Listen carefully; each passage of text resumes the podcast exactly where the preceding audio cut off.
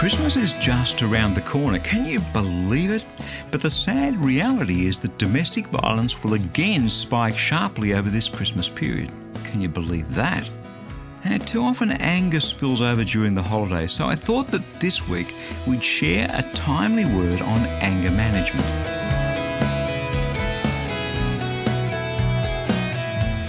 Hi, I'm Bernie Diamond, and thank you so much for joining me again on Christianity Works.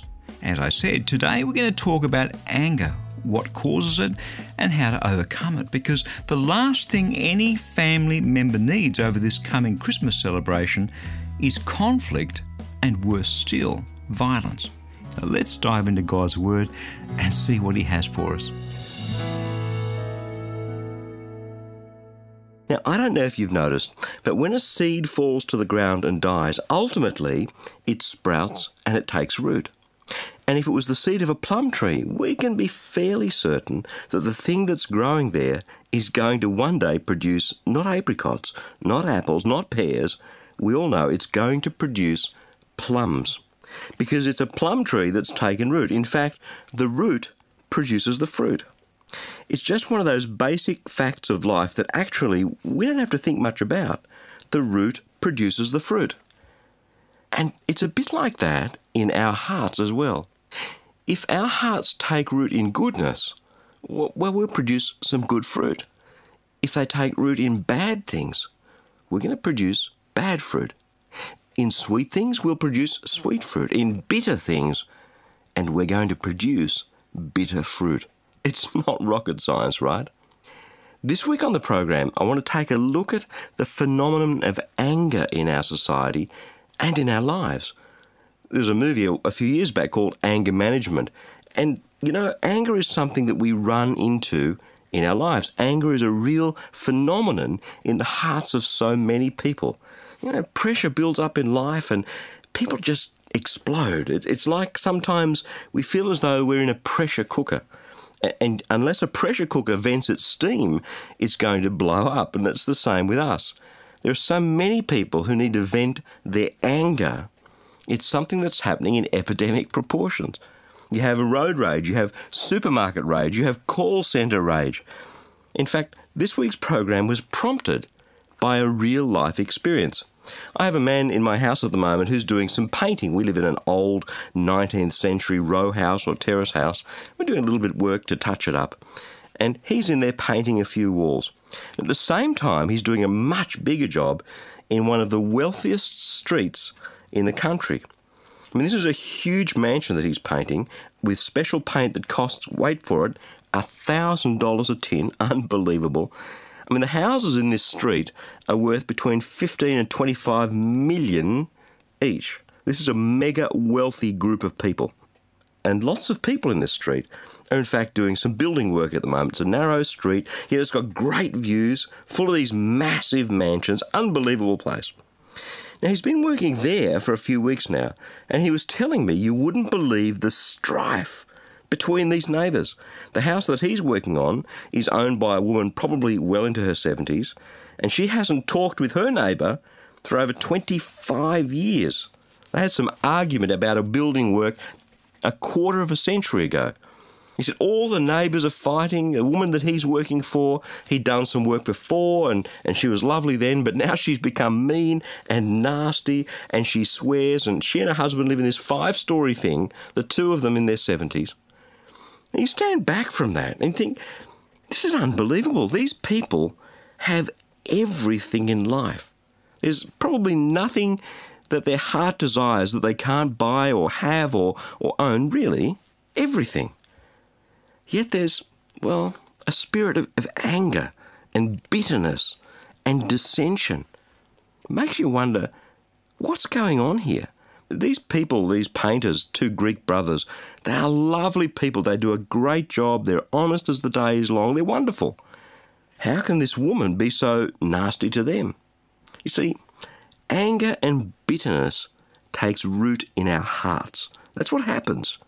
You let things get to you and, and, and get angry with people over and over and over again. And it's like bitterness takes root in our hearts. And remember, the root produces the fruit. God actually talks a lot about anger You know, it's a word that pops up three hundred seventy-six times in the Bible. It makes it one of the leading subjects that God talks about.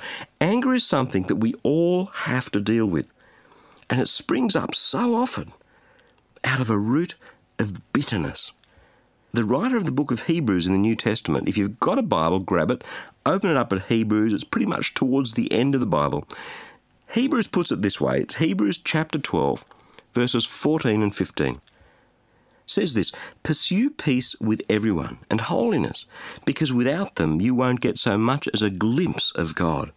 Make sure that no one misses out on the grace of God, so that no root of bitterness springs up and causes trouble, because through it so many will be contaminated." See, there it is, the root of bitterness. The root produces the fruit. The root of bitterness takes hold in our hearts. It springs up and causes trouble and contaminates everyone around us. When we have bitterness in our hearts, we spit out anger, and it's like a contaminant. It causes trouble. It springs up and causes trouble and contaminates people. We all have a problem with anger some days, some more than others. And the longer we let it go on, the more it takes hold of our lives and produces bitterness. And a bitter root produces bitter fruit. A root is something we cultivate. And if we don't want it to keep growing, we have to stop feeding it. The Apostle Paul writes in Ephesians chapter four, verse twenty-six, "Be angry, but don't sin. Don't let the sun go down on your anger, and don't make room for the devil." See, he, he understands, God understands. We all get angry from time to time. That's not the sin. The sin is letting the sun go down on our anger, keeping it in our hearts, brooding and, and planning revenge and, and going over it and over it and over it. The right way of handling it is just to get over it, forgive and move on. Then, then we won't be cultivating this root of bitterness, which, sure as God made little green apples, will produce fruit of bitterness, because the root produces the fruit. It's not something, I believe, though, we can do on our own. I believe we need an antidote to this venom, something that heals and cleanses and just gives us a fresh perspective. And let's go back to that earlier quote in Hebrews and see what it says. "Make sure that no one misses out on the grace of God, so that no root of bitterness springs up and causes trouble." See, the antidote to bitterness and anger is the grace of God. When we experience God's grace, God's unmerited favour, it melts all that stuff away. I know, I was an expert in being angry, and God's grace has just filled my heart. And little bit by little bit, this is still a work in progress, I might tell you, but little bit by little bit, the grace has taken away the anger and the bitterness. The antidote for this venom is the grace of God.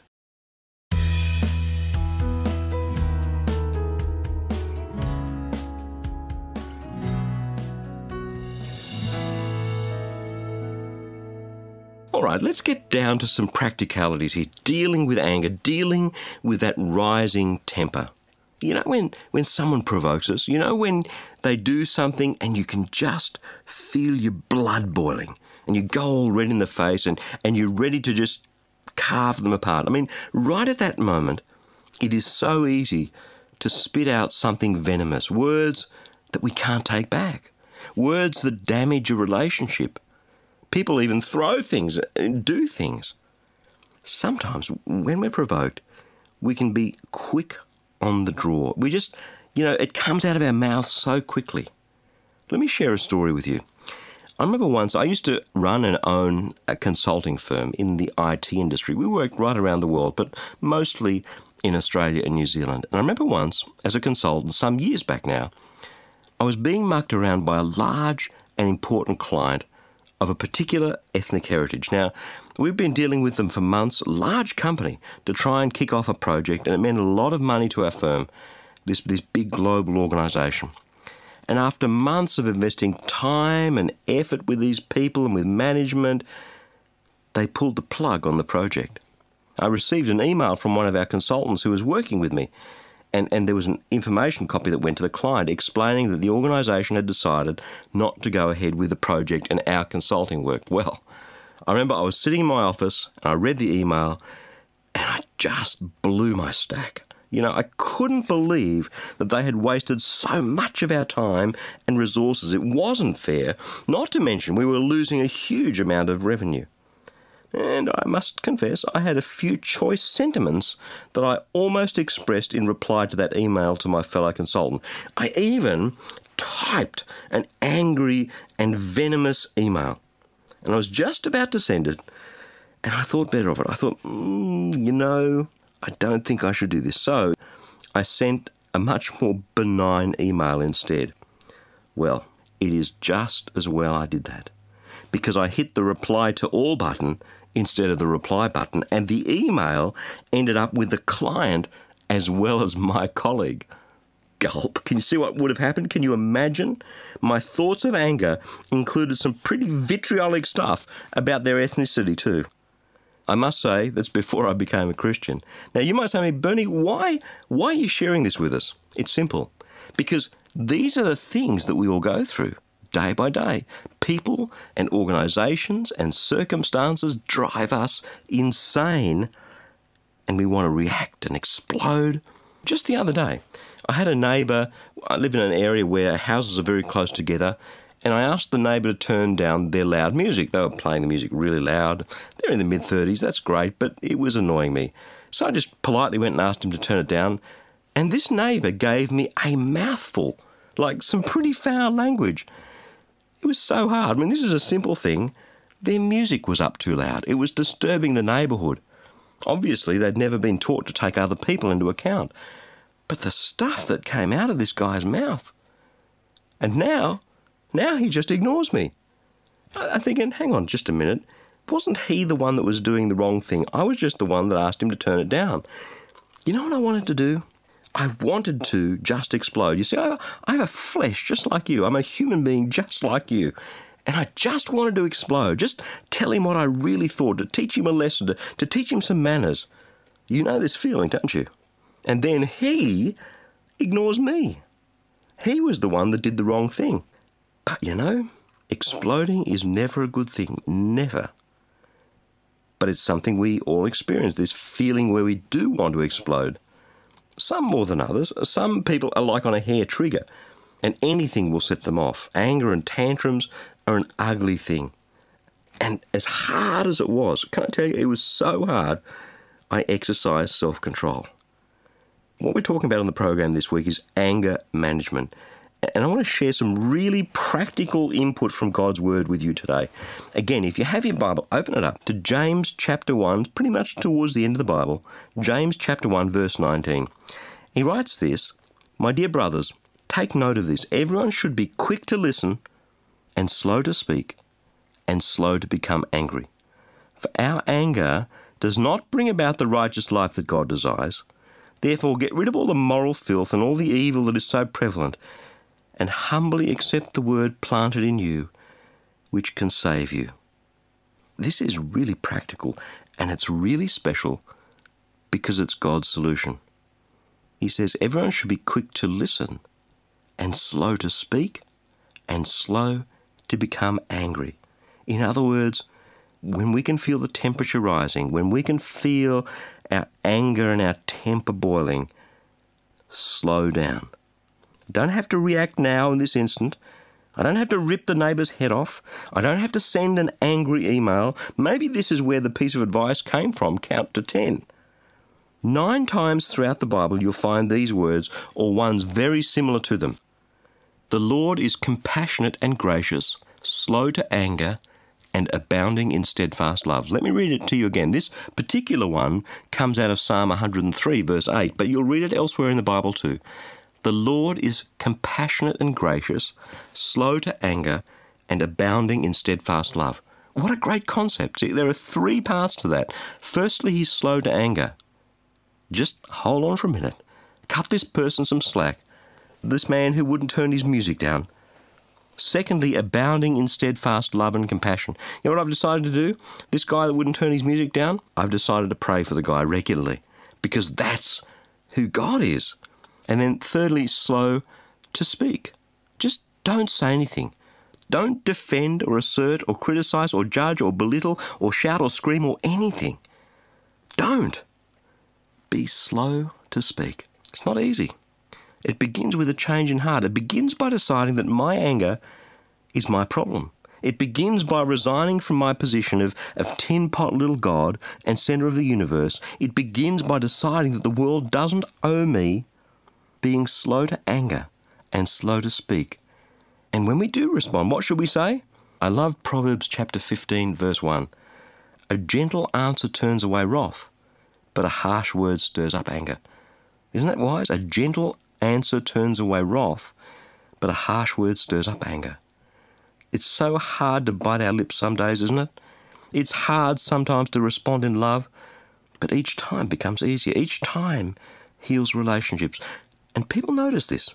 And one day, when the relationship's so strong, we'll have the ability to influence this person who hurt us with the love of God.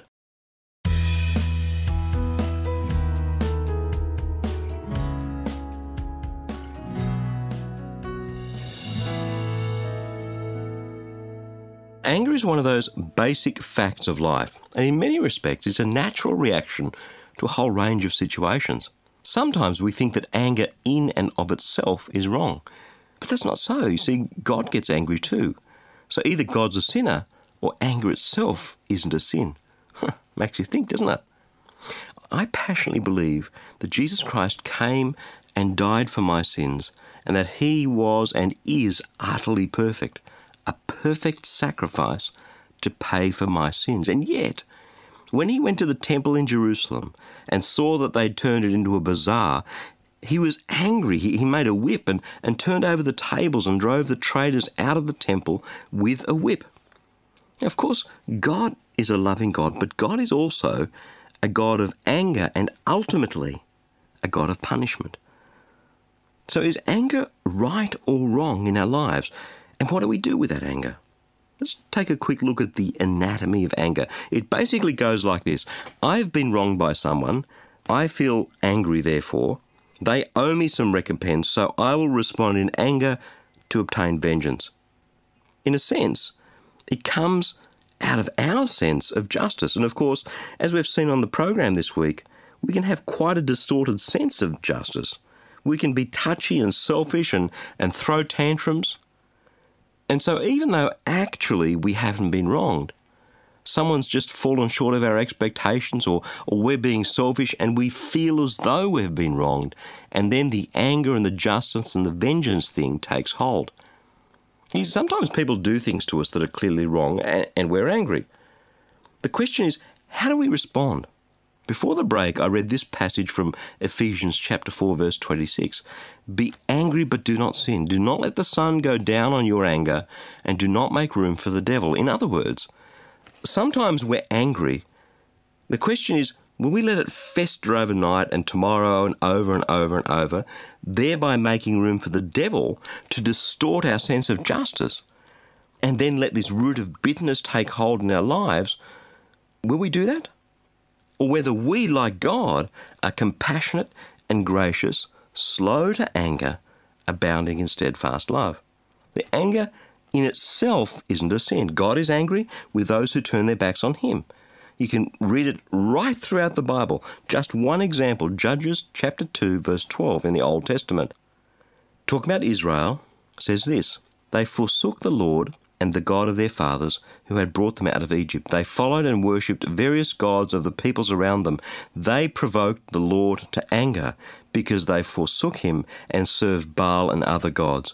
In his anger against Israel, the Lord handed them over to raiders who plundered them. He sold them to their enemies all around them, whom they were no longer able to resist. Whenever Israel went out to fight, the hand of the Lord was against his chosen people to defeat them, just as he had sworn to them. They were in great distress. See, God gets angry sometimes, and yet the wonder of God is that he is slow to anger and ready to forgive. But ultimately, when we harden our hearts against him, we experience his anger. So how do we make sense of all this? God gets angry, but we shouldn't? Remember, anger has its roots in our sense of justice. That much we get from God because we're made in his image. God is never angry without just cause. The problem is we can't say the same thing about us. Our justice gyroscope is so often out of balance. And then when we do experience anger, we want to wallow in it and work over and over and over it and seek revenge and make room for the devil. Anger is a natural reaction, and in some cases, it's the right reaction. The problem is when we're the injured party, our sense of justice is questionable at best and wacky at worst. So what do we do? Well, here's God's solution. You can get it in Romans chapter twelve, beginning at verse seventeen. Paul writes this, "Do not repay anyone evil for evil. Be careful to do what's right in the eyes of everybody, and if it's possible, as far as it depends on you, live at peace with everyone. Don't take revenge, but leave room for God's wrath, for it is written, 'It is mine to avenge, I will repay, says the Lord.'" See, in other words, leave the justice thing to God. His sense of justice is so much better than ours. And in any case, who knows what he's up to in that person's life? Only he does. Someone who hurts us, our initial reaction may be anger, the same anger that God feels when he sees injustice. The thing that's wrong is repaying that evil with that evil. God's saying, don't take revenge. Leave room for me to act. Instead, go on and bless your enemy. God's grace might just kick in through us and bring that person to Christ. We may never see justice, but then that's why Jesus died for you and me. It was so unjust. But that cross is the place where justice met love, and it's called grace. The grace shown to you and me, a grace he now calls us to show to other people. Yes, you and I will experience anger from time to time, but we're not to repay evil with evil. Leave that bit for God. Forgive, forget, live life to the full, and bless people with the grace that's been shown to us. It's not a bad plan when you think about it.